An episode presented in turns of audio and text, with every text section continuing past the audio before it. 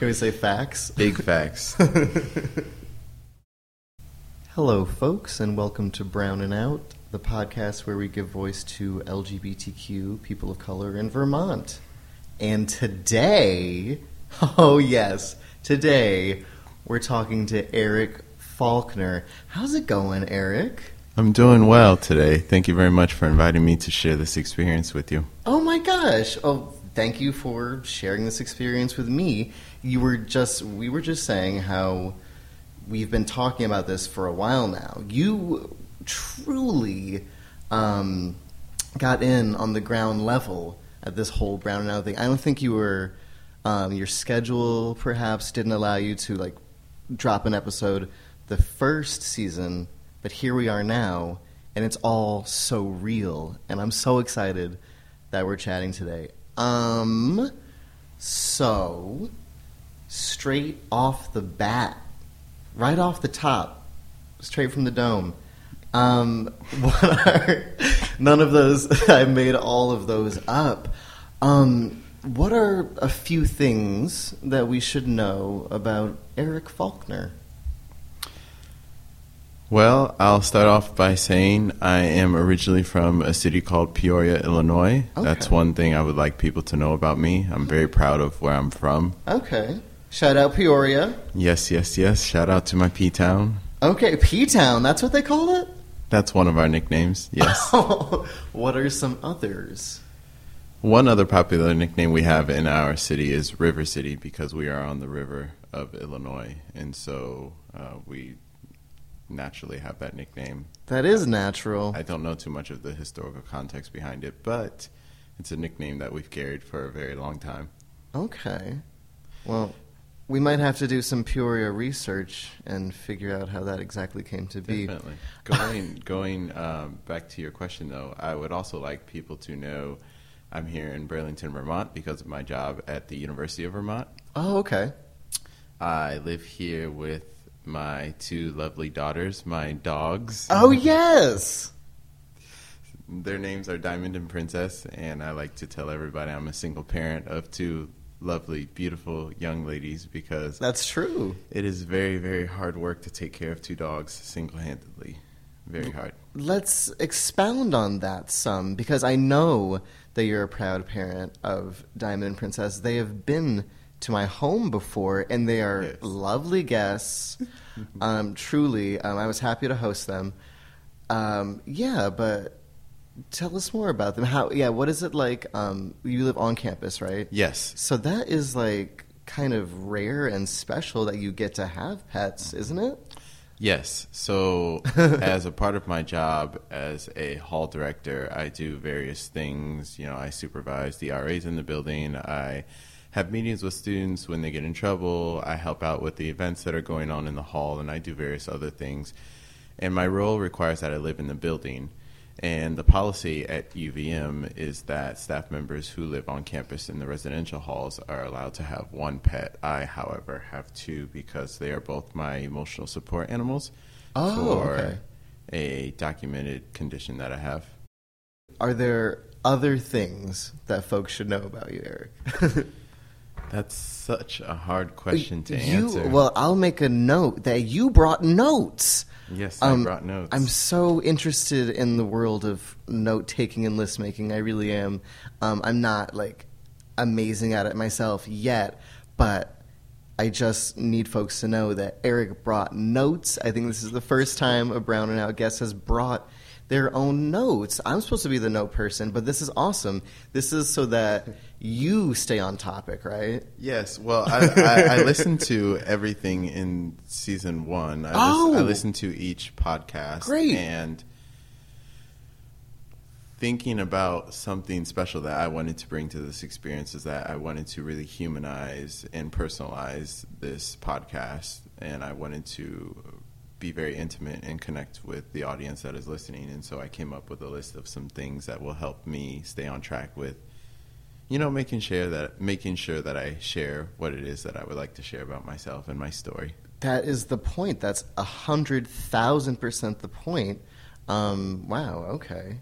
So, uh, what you got on the notes there? the first thing that i have on my list is growing up biracial. I Oh yeah, yeah. I wanted biracial. I wanted to talk to you about that. What I wanted to um, mention is that more than once when I've hung out with you, folks have asked if you are Latin. So I speak Spanish fluently, and that confuses a lot of people because of my appearance. Um, so, given that uh, my father is black and my mom is white, I have a very Caribbean, Puerto Rican, Dominican, Cuban sort of look. And And then when you speak Spanish, when I speak Spanish, people really think that I'm from one of those places, and so they get even more confused. uh huh. And for you, what does uh, biracial identity entail? What's your personal experience as a biracial person? I have spent my whole life being half black, half white. And so I spent my childhood growing up seeing significant differences in how people in my black family lived versus people in my white family. Mm-hmm. And comparing a lot of the different environments that I would be in, a lot of the different types of family that I would be around, the different types of personalities, also seeing the different types of lifestyles that they were living. It was very clear to me that there was a huge difference between black people and white people You notice a disparity from a young age. Yes. From just members of your close immediate family. Yes, I noticed various differences in terms of the way people spoke, the way people Mm. dressed, Mhm. the way people communicated, the way people communicated with me. I noticed differences in sort of the financial piece behind people's lives and, and what their their homes looked like and the different Mhm. resources that were available to them, their access to healthcare, for example. I noticed a lot of differences. Access to education beyond K through 12, lots of differences. And you notice the differences starkly along racial lines, you would say. Yes, I noticed as a child that my black family did not go to college like my white family. I noticed that they did not have the same opportunities, uh, or they had the same opportunities, however, they came from a different environment in which several environmental, social factors contributed to them not going to college Hmm. versus my white family that didn't experience those same challenges. Um, so thinking about, for example, being black and dealing with racism, Mm-hmm. dealing with being denied certain opportunities for jobs due to skin color or due to the way my black family spoke or or different Uh huh. Pieces of the Cultural differences. Yeah, just cultural If you want to say So- that. So thinking, for example, of how in my black family, a lot of us we speak at a louder volume, Hmm. and we tend to get a lot more animated when we speak. And going into a job interview, not having that part of myself accepted, Going know, into a job interview where we assume the hirer, the, the person who will be employing you is white, right? Yes, that that that happened to be my experience in in the majority of the jobs that I held. But thinking along the lines of myself and my family, you know, we walk into the job interviews, we all we want to be our, ourselves authentically, but mm-hmm. unfortunately, there's a culture, a bigger culture that we're part of, and there are certain expectations in that culture for how people should speak and behave and dress and how their hair should be. And it is And it's white, a- right? It's a whole nother conversation to get into. Oh, Uh, are you but- talking about hair? No, just thinking about all these different aspects of of a person and what they bring to the table and how they show up in a space in a job interview. And so, going back to the original question of some of the disparities and differences between being black and being white at the same time, I would notice that my white family, you know, my uncles and aunts went to college and they make pretty good money nowadays, but a lot of my aunts and uncles on my black side, they did not go to college and they don't have jobs that pay as nice. Right. So yeah, that's that's one one part of it. That's major. That's huge. Um, that has to shape who you are as an adult today, right? Well, certainly. I remember things growing up as a child. My mom getting pulled over by the police for speeding and getting a warning. But once my dad would get pulled over for speeding, I remember a time when they arrested him or they pulled us out of the car and were asking him questions. I was such a young child that I don't remember if they actually took him to jail, but I say arrested in the sense that I was a young child with one of my siblings in Right. a car. We got pulled over, and after having seen a white mother, you know, just receive a warning and be able to drive by, drive away, the experience was very different having a black father in the car and him having to get out of the car, him having to show his identification, him having to, you know, step away from the car. And It probably felt like an arrest. It probably felt like, you know, even if he wasn't, that it seemed like he was getting arrested.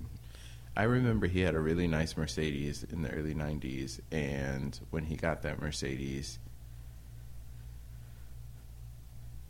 he went from being pulled over every so often to being pulled over multiple times a week. What is that about? Growing up in Peoria, I would have to say that there's a difference between seeing a white person drive a really nice car and seeing a black person drive a really nice car. Hmm. What's the difference? there's a difference in how those two drivers are perceived. And in the early 90s, you know, we've made substantial progress since, but in the early 90s, to see my father drive around in a really nice car was something that police officers wouldn't expect and wouldn't think would be real and legal and lawful. Right. I don't know how far we've come as far as that goes, but yeah. Yep. I hear you. I hear what you're saying. We spoke about um, cultural differences and about um, entering a workforce and sometimes a white workforce and how we're forced to change ourselves. And do you know that there are laws in this country about how black people can keep their hair at certain jobs and in the armed services? Yes, I think just within the past year or so, I saw this article on Facebook that said the Supreme Court upheld a certain decision from a lower court stating that it is legal to forbid black people or any people at all from wearing dreadlocks at work. And I mm-hmm. didn't dig into that article because the racism behind it was so disgusting to me that I can't stomach reading all of these articles, every single one of them. I cannot stomach watching all of these police brutality videos that are passing around on social media. You know, it's just it's one of those things that's just too much. That is really strange, this phenomenon of people basically, like on your Facebook timeline, that video is just going to automatically play once you scroll it. It's a really strange time that we live in where murders of black people are being like televised so routinely. It's very strange. It's very odd. Um, And it's not new. No, none it- of, it none of this new. shit is new. No, none of it is new. it's not. it's not new. But It's been happening. the I think the frequency with which everyone is being forced to confront it is new, and I think we don't yet know what effect it is having or is going to have in the future. I I hope by people being forced to. I guess like I mean, you say that like you hate it, I hate it too. I don't you know what I mean, seek it out, but it's impossible to ignore sometimes, right? Um, hopefully, it'll be a catalyst for some positive change and force people to examine what's really going on. as I was in the process of, of trying to conceptualize what do I want listeners to gain from listening to my story, I thought these are the things that I want to talk about, and these are the things that I want people to hear because I want young people, and you know, especially children out there, to know that they're not alone, and I want them to know that some of the experiences they're going through are things that I went through, Mm-hmm. or similarly. Yeah. And so that's why I'm speaking out. And my next thing on the list is growing up gay. Oh, okay. Let's So let's get right into it. I pretty much my whole life growing up, I knew I was curious about guys, Mhm. but I didn't have a name for it. I didn't know exactly what to say about myself or to identify as gay. mm-hmm.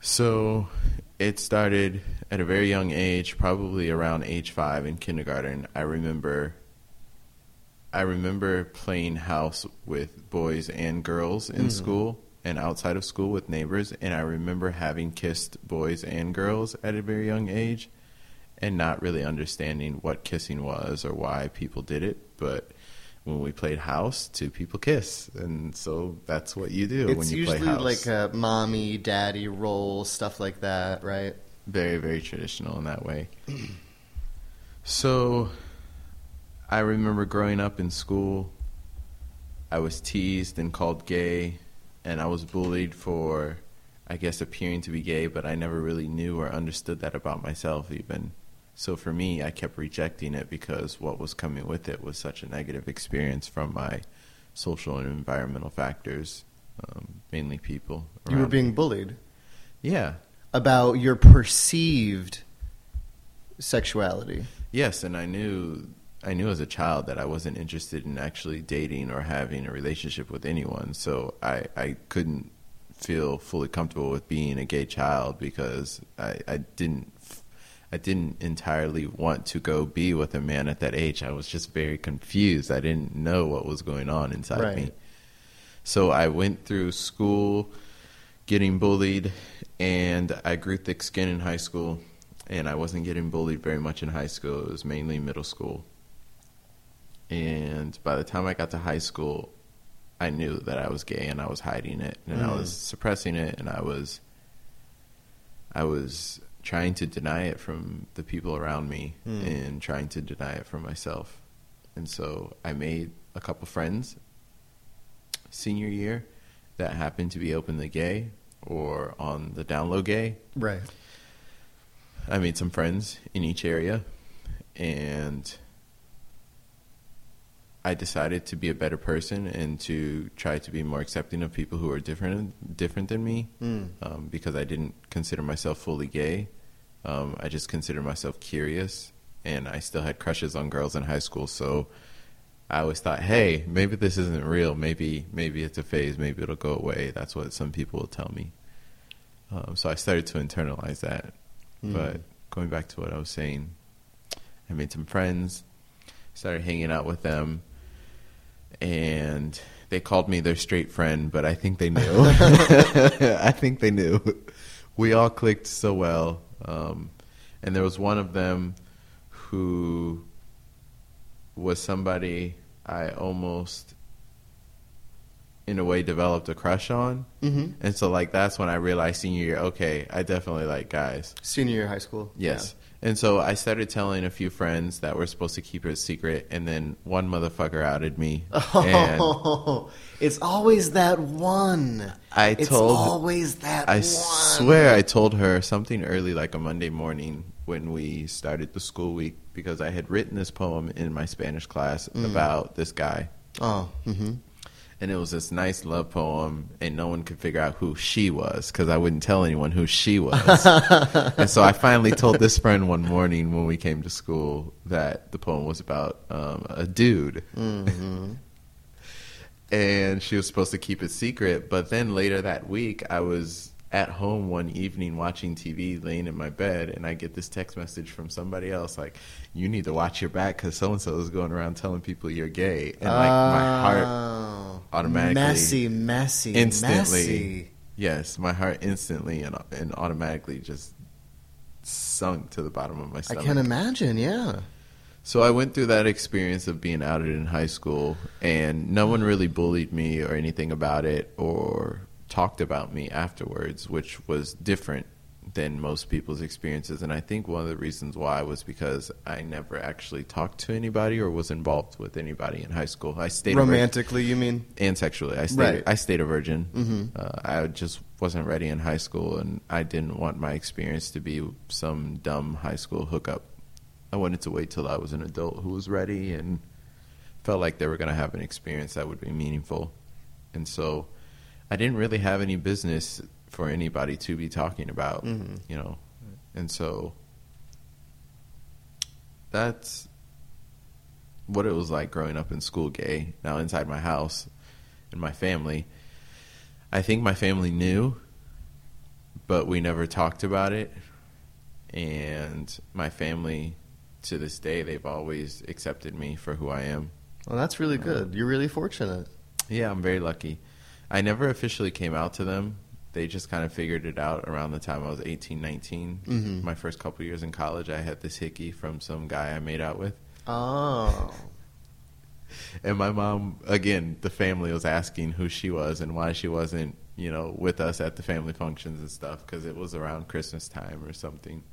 So how did you reply?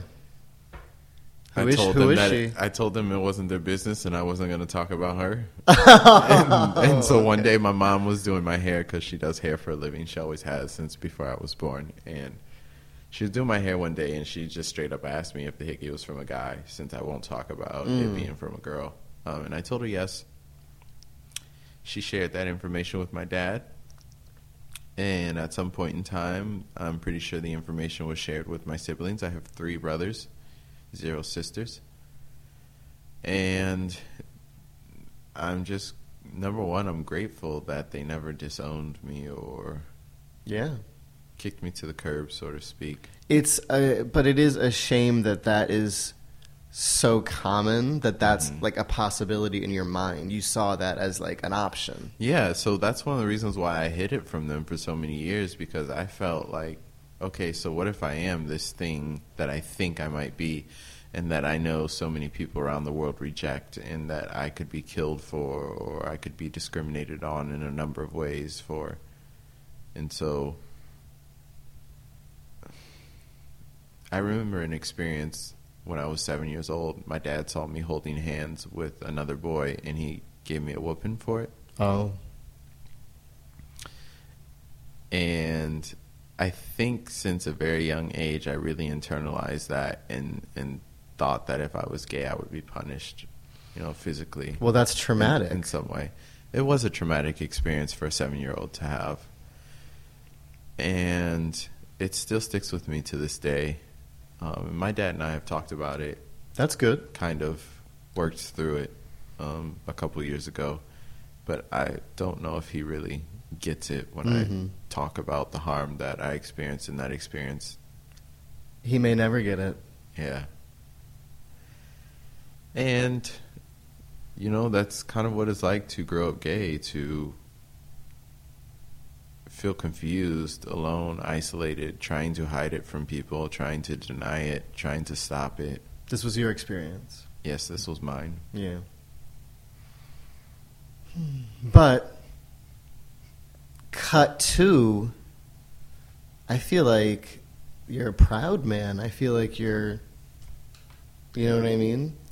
Yeah, everyone- living your best life, if I may. Like is that okay? Can I say that? I'm living my best life. Yeah. I'm living the best life I can right now. You have to. And you know that.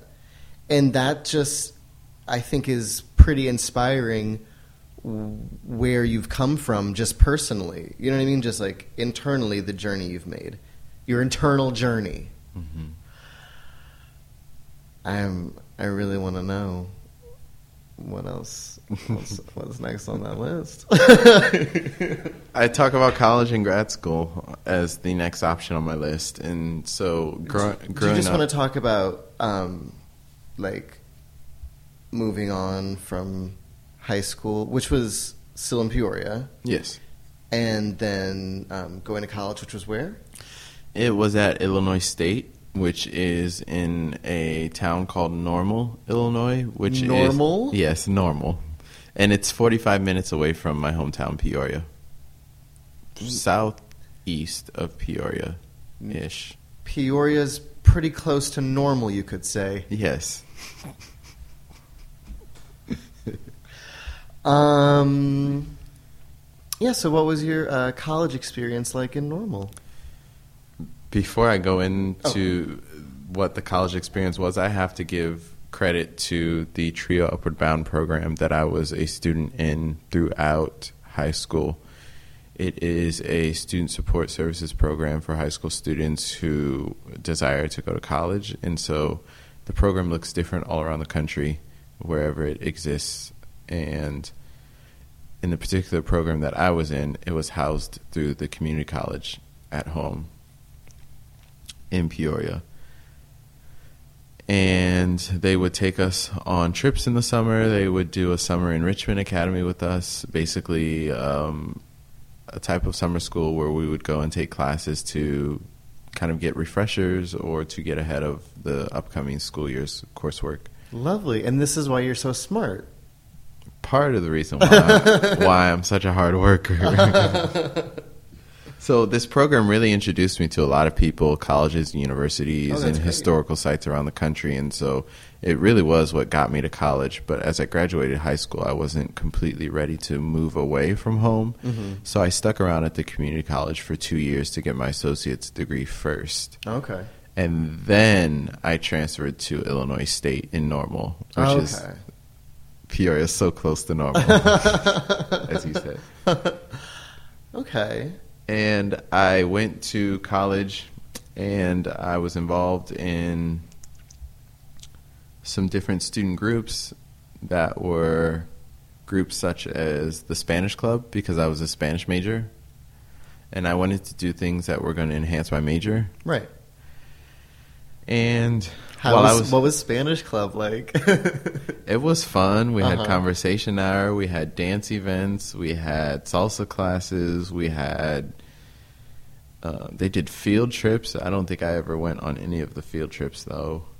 Um, they did community service for the community uh, on campus and the surrounding community, and they gave out awards too. There were just different things going on. It was really fun. A memory I'll never forget. mm-hmm.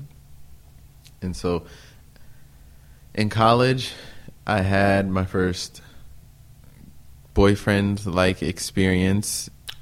You say that as if um, you're hesitant to use the term boyfriend. Is that true?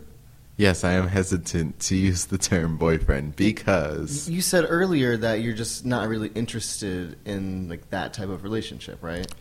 yeah, and Would you would you describe was- yourself as aromantic, or is that too much of a stretch, or is that not applicable? I've gone through periods of my life where I've identified as aromantic simply because at those moments in my life I didn't want any type of relationship or to be with anyone and at times I do feel as if I don't want a relationship for my life and for my future mm-hmm. because there's so much work that comes with it and honestly I think about getting married and a lot of the sacrifices I would have to make and it's just a really huge commitment that I know I'm not ready for. I'm 28 years old and I'm still not ready to take that step with someone. You know, age is just a I- social construct. But I want to take my time. absolutely, I want to get to know myself. I want to continue exploring how I love myself in this world and how I how I can be happy being me because I don't need someone else to be happy. That is true. I only mentioned age being a social construct because Mm-hmm. you mentioned being 28 and I'm 30, and um, and I'm just not sure how I feel about that. So that was more. I was like projecting. Honestly, I was projecting. Um, I guess I could um, tell you a little more about what college was like. yeah, if you So- like, if that's something you're interested in talking about. I basically lived my college experiences out. I never hid from anyone at all Mhm. that I was gay. Everyone knew I was gay in college. And now in 2018, which at that time was, I graduated in 2012, so between 2008 and 2012,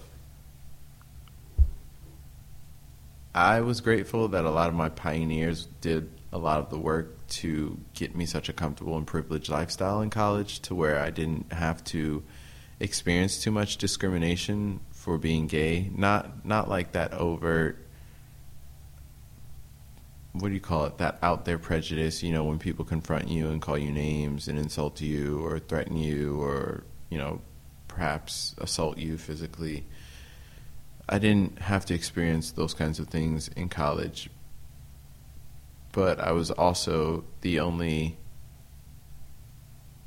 dude in the class, or the only person of color in the class, or the only man of color in the class, or the only man of color who was gay, or you know, I couldn't judge every person and say what they were or what they weren't, but being someone openly involved in the pride group as well, that was another group I was involved in. I would go to my classroom, um, the different classrooms, and other pride members were not there. So I would feel alone as the only gay person in the room as well, even though that may not have been the truth. Mm-hmm. And I spent a lot of time with friends, just hanging out, having fun. Um, but I also committed to my studies, and I got a pretty good GPA. Um, got myself into graduate school in higher education administration, which is the work that I do at UVM. As I mentioned, I work as a hall director, and so I'm an administrator, and that's what my graduate degree is in. And while I was in graduate school, I went through one of the toughest experiences in my life because I had always struggled with different things emotionally and mentally throughout my life, and I didn't realize that I wasn't mentally prepared for what I was going to experience. And so, graduate school really broke me down in a lot of ways, and my mental health spiraled into a lot of different patterns that I have had going on, and patterns that got bigger and worse um, that I had been experiencing since I was a child. And They sort of reached like a culmination, kind of like a. yeah, yeah, graduate school was probably the time in my life when mental health became mental health became the realist, and and and at it was a point in my life when it was most a in your face moment. Mm, like like you and your mental health were like confronting each other in a rough kind of way. Yes, because I was not surviving graduate school very well mentally. It was stressful. Yes, it is very stressful. Yeah. And as many people say, hmm as many people assume, this is not the truth for every individual, but for many people, it is valid to say that graduate school is multiple times harder than undergraduate. hmm That was my experience. That was the experience of many people that I went to school with that shared that same opinion. And it was something that, as I mentioned, really broke me down. And I spent a lot of time in graduate school struggling to get through my readings. I spent a lot of time crying because the stress was so bad. The sleep deprivation was so real, worse than undergrad. And The- that that does things to your mental state on its own. yes, No matter what you have going on baseline, if you deprive your body of sleep, we know this. I mean, folks should know this. Mhm. You're you're going to suffer. my weight and and my my body image issues, all of that kind of stuff was going up and down for many years. And it wasn't until the recent years that I really got myself on a body body positivity type of mindset. And so I had a lot of different issues going on and fast forward to today, one thing that I've learned about myself that I learned within the past year is that uh, I'm actually someone who struggles with bipolar 2 disorder.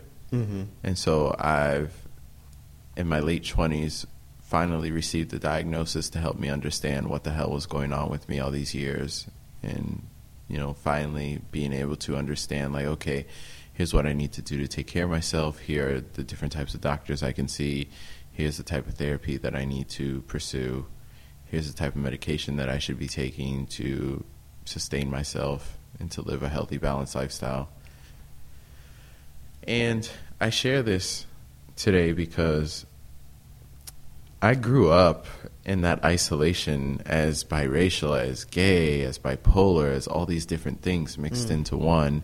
And in my family, we didn't talk about things. We weren't any of those close families that you would see on TV or in movies or, you know, none of that Disney show stuff. I think you only see them in TV or movies, though. That's the funny thing. But here's the thing: Disney, for example, Uh-huh. had me so convinced growing up. That, Oh, yeah. that families were supposed to talk to each other and share secrets and hug and and support each other through your secrets and all your your skeletons and all your challenges. Hmm. And we we weren't talking about that stuff in my family, and so a lot of these concerns that I've been talking about throughout this podcast were things that I was burying deep inside me for many, many years, and they finally just blew up and bursted out while I was in graduate school. Wow. That sounds like a very pivotal moment in your life. That Mhm. sounds like And I, I share it today because I want people to understand that no matter what they're going through mentally and emotionally, they have got to take care of their mental health. They have got to find a way each day to practice some form of self care, self love, something that's going to help them stay afloat because life is simply not easy. so graduate school that was UVM, right? No, so graduate Oh, school was still at Illinois State, and Oh, right. I guess I should provide a little bit of context for people who are really listening actively and really, really digging into my story, because I hope there's at least one person. Please continue. So I graduated from graduate school, and I was in a bad place mentally and emotionally, and I wasn't ready to start working full time, but I still jumped into a job right after graduate school, and the experience didn't go very well. The environment was not a fit, and I, being so overwhelmed with my mental health, I decided to just take a job offer rather than to really get the job that I wanted to have. So I found myself in a very unhappy situation, and my mental health was already fucked up. So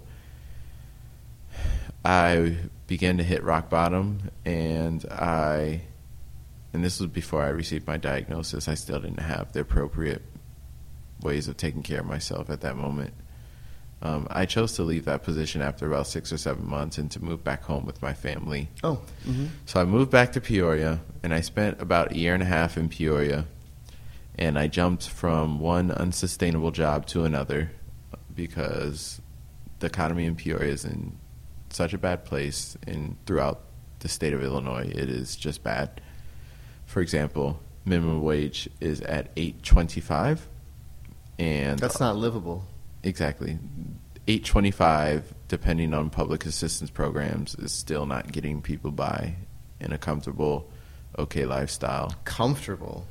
There there no you don't have money for the necessities. Exactly. There's people who don't even have toilet paper to wipe themselves and no food to eat or to feed their children or no medications or money to afford seeing a doctor when something goes wrong. It's just a terrible place to be right now. And this is like a broken record. I feel like everybody knows this and we keep saying it and it Mhm. doesn't change. Um, but I feel like there's some really amazing grassroots political movements happening in this country right now, but we can get back to that later. You moved back to Peoria.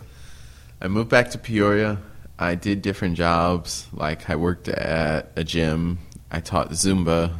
I used to do musical theater. I did a couple shows. I worked at a video store. I worked as a choreographer for a quinceañera. You did? I, I did a lot of different things in that year and a half okay. because I had to hustle. I'm sorry, that sounded fun. I don't know that to me that just sounded fun. Like Oh, it was fun. You did? It was fun. good. Cho- choreographing for a quinceañera was a very unique experience. I worked with the girl turning 15 and her. Well, her entire- yes, that's what it means, isn't it? Yeah, her her entire family and we had to make this decision to kick out one of the um, boys who wasn't very committed. Whoa, and you was didn't kind of to- bringing you're us giving down. us the tea. You didn't have to give us all this tea. So I wasn't just a choreographer; they recruited me as one of the dancers. because you showed the initiative to fire a, a dancer who wasn't that no, good. not necessarily. it wasn't a singular decision. It was the, the so my my best friend and I we made the decision to do this project together. And the parents came to us one of the days and was like, "Yo, this kid is not being serious. He's not showing up for practice. He's not dedicating to this. He's not dedicated to this the way we need him to be. So we're gonna have to pull him out of the experience or replace him." And they were like, "Well, if we pull him out, we have to change the choreography and we have to redo everything." And so they looked at me and they're like, "Can you just dance in his position?" And I was like, "Okay, I'll be the person in his place." no problem.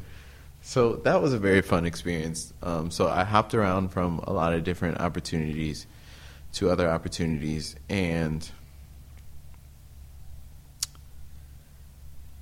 eventually I found myself in an experience called unemployment.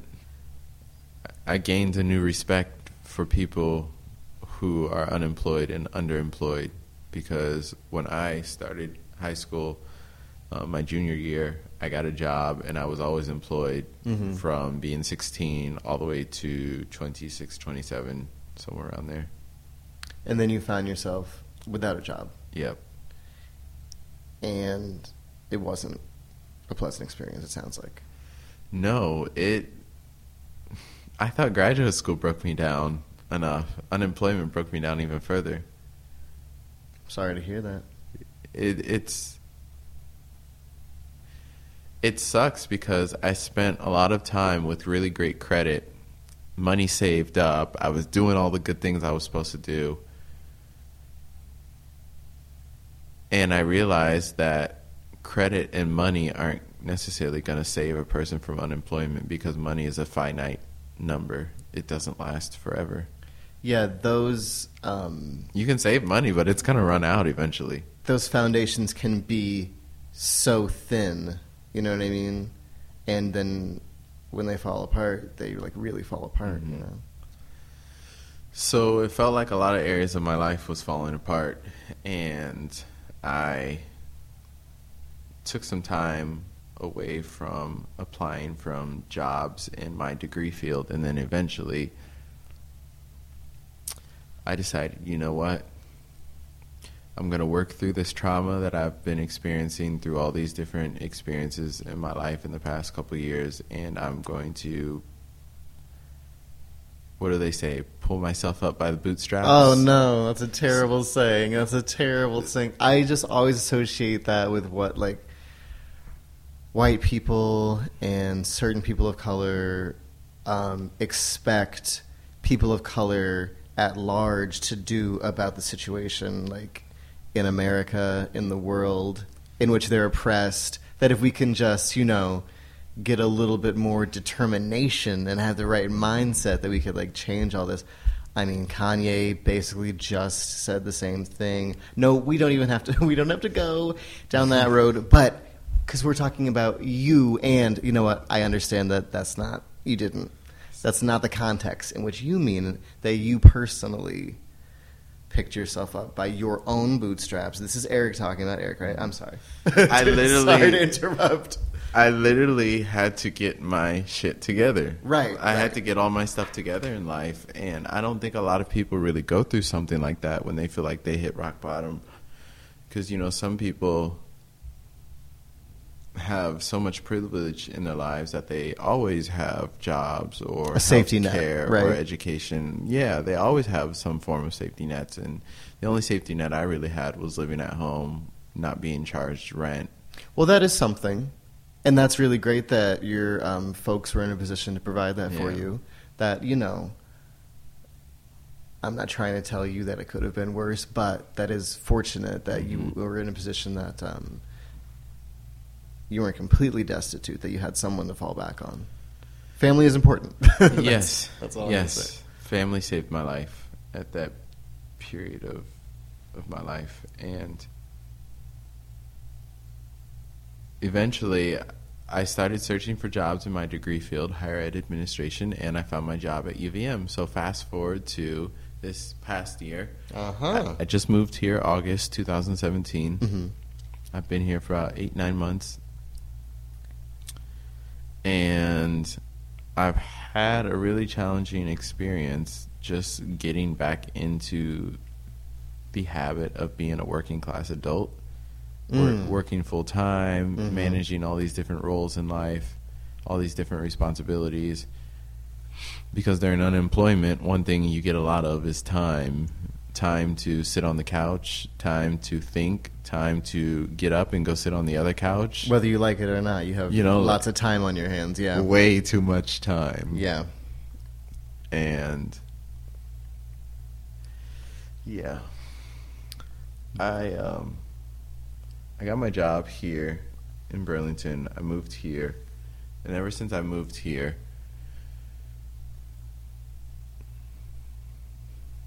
I've noticed that being brown and gay is rare.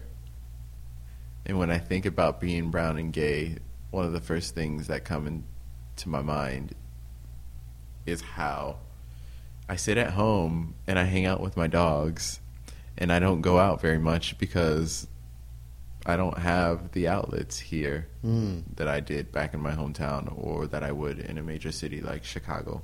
Mm. So here in Burlington, I've been involved with the Pride Center hmm because once I got here, Shout out Pride Center. shout out Pride Center. once I got here, I was looking for LGBT community things to be involved with. Right. So I started searching online and I found the Pride Center and I called and I talked to Taylor. And Taylor connected me with Mike. I came to Glam. I met Travis. And I just started to meet a lot of different people that I've started to develop friendships with, well, that's amazing. I think that's. yourself included. Oh gosh, who me? I was gonna say I I do not work for the Pride Center. Just a public serv. That's not a public servant announcement. What is that? That's uh, full disclosure. Full disclosure. I do not work for the Pride Center, but I think the well, story. that I've met through the group. Yeah, but the story that you just told, I think, is a really good example of their mission at its truest. You know what I mean? To like bring folks in and make folks feel like a part of a community. Yes. And it's it's great to be here and to have all this support for my identity within the LGBT community. But there are times when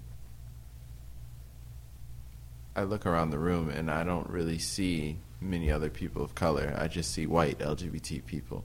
Yeah, I mean, And- because this is Vermont, Vermont. and those are the demographics, and we know that, and we can say, "Duh," but how does it like feel though? It sounds like it feels a little bit isolating sometimes. It does because I would like to hang out with people who understand LGBT issues and you know different issues that a person of color would experience. And it's just hard to look around a room and to see no one that looks like me and we're supposed to have the same struggle of being gay or lesbian or bi or trans or whatever in the alphabet soup umbrella. Alphabet soup umbrella is that the That's what I call it. I mean, professional term? there's all these different letters that you see changed around, so it's an alphabet soup. And ideally, we're one big ass umbrella family of lots of identities that get lumped together. So we're talking about knowing that we share a minority status in one way with these folks and maybe relating on that level, but also knowing that like um, on another level we we're just we're not able to relate and it's Yeah, it's so real, dude. it's real and it's um you know not the greatest probably it's not the best feeling in the world to want to feel more of a connection and just feeling like you can't is that accurate to your experience I would have to say somewhat yes. okay Sometimes I want to just come to a space where I feel like I can just take off that human mask called the skin and just, you know, be my skeleton, just be myself. Just be your skeleton. Damn, is that Halloween? I'm just kidding. I'm sorry. No, that wasn't. That was absurd. You work with the BSU, right? Yes, I'm the advisor for the Black Student Union. And so, What a cool job. Black Student Union is a very active group. They advocate for a lot of different types of people, not just black people, and they are quick to be involved in the action that takes place on campus Mhm. whenever there's a call to action. Right. And it's really great to be involved with a group that is so willing to put themselves on the line just to make life better for future students. and to make education at UVM better for future students. I'm so inspired by those students and the work that they do and the sacrifices that they make to bring about change on campus. It's a really it's a really special opportunity to serve as their advisor. Shout out BSU. Shout out BSU. Every time you come over to my place, we have to listen to a certain amount of Beyonce or else you don't feel right, basically. Pretty much. Yeah. I could say that's valid. Yeah. Um, what do you love about Beyonce? One thing that I love about Beyonce is that she is a very, very hard worker and she has a lot of different career lessons that she could teach anybody.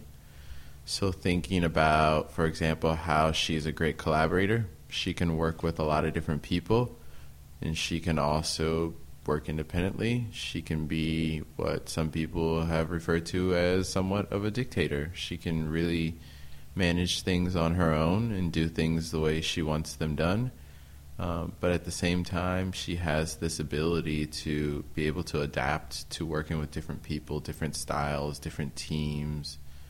Uh, and she's successful. She makes really good music. She makes really good hits. She makes a lot of money off of all of it.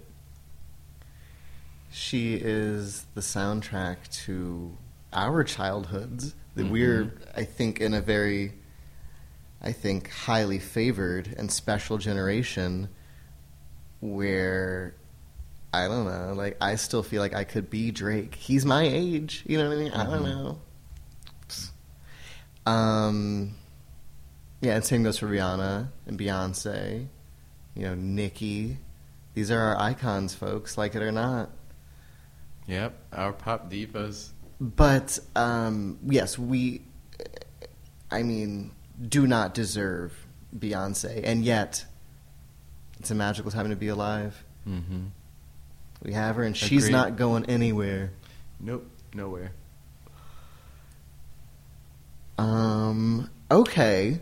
So because it's this type of show, and this is just what we do, I have to know how my guest feels about certain things. We maybe have already gone over them, and that's okay if your answer is the same, or if it's just like I already said that, I already went over it. Next, but the question is, what does black and brown queer culture in Vermont look like to you, Eric?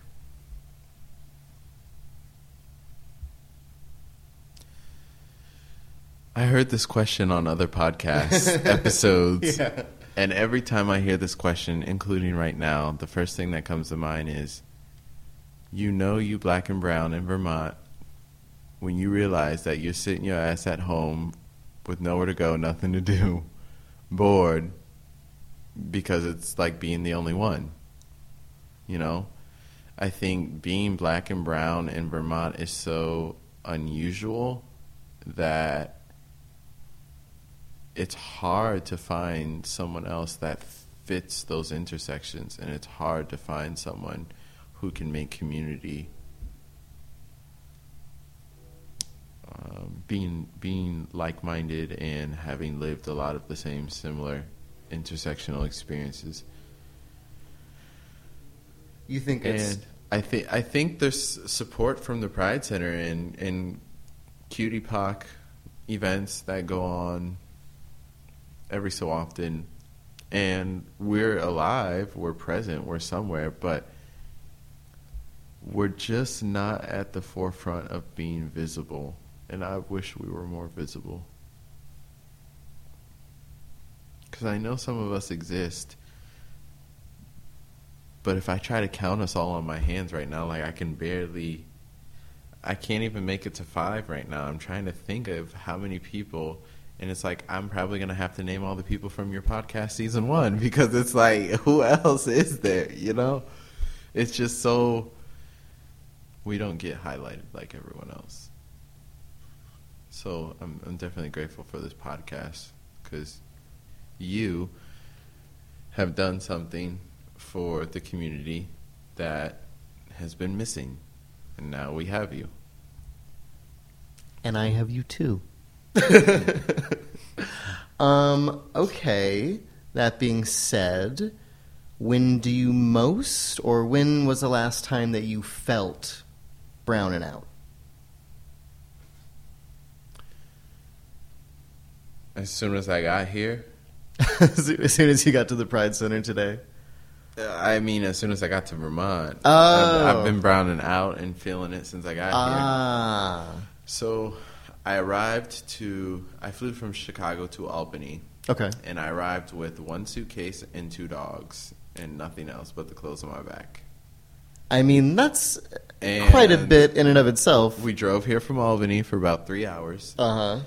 and I got here, and I looked around, and I said, "Okay, where are the black people?" Where uh, then I said, okay, where are the people of color? I don't care where where the hell their their background is, you know, what their ethnicity is. I don't care what type of shade of brown they are, but where the hell are the brown people? Uh, and um, could you restate your question just to make sure I stay on topic? When do you most, or when did you last feel brown and out? Oh, as soon as I got here. So I, I was saying, I got here and I was looking around and I didn't see anybody, but at the same time, I didn't let that stop me from being me. I've shared in my story how I've grown up as black and white and gay and bipolar and dealing with all this shit that I've been talking about. But I'm on a journey called life and I'm not I'm not sitting around running from life anymore. You know, I'm not I'm not sitting around depressed in my mental health anymore. I'm proud of who I am. I'm proud to live the life that I live. I'm proud to be brown. I'm proud to be out. I'm proud to be me. Hello. Okay. Well, I am officially out of questions for you. Um, I officially feel like I know a lot more about you. Um, this was good. This was really cool. Thank you. Uh, thank you very much for being on Brown and Out today. Anything else you want to say?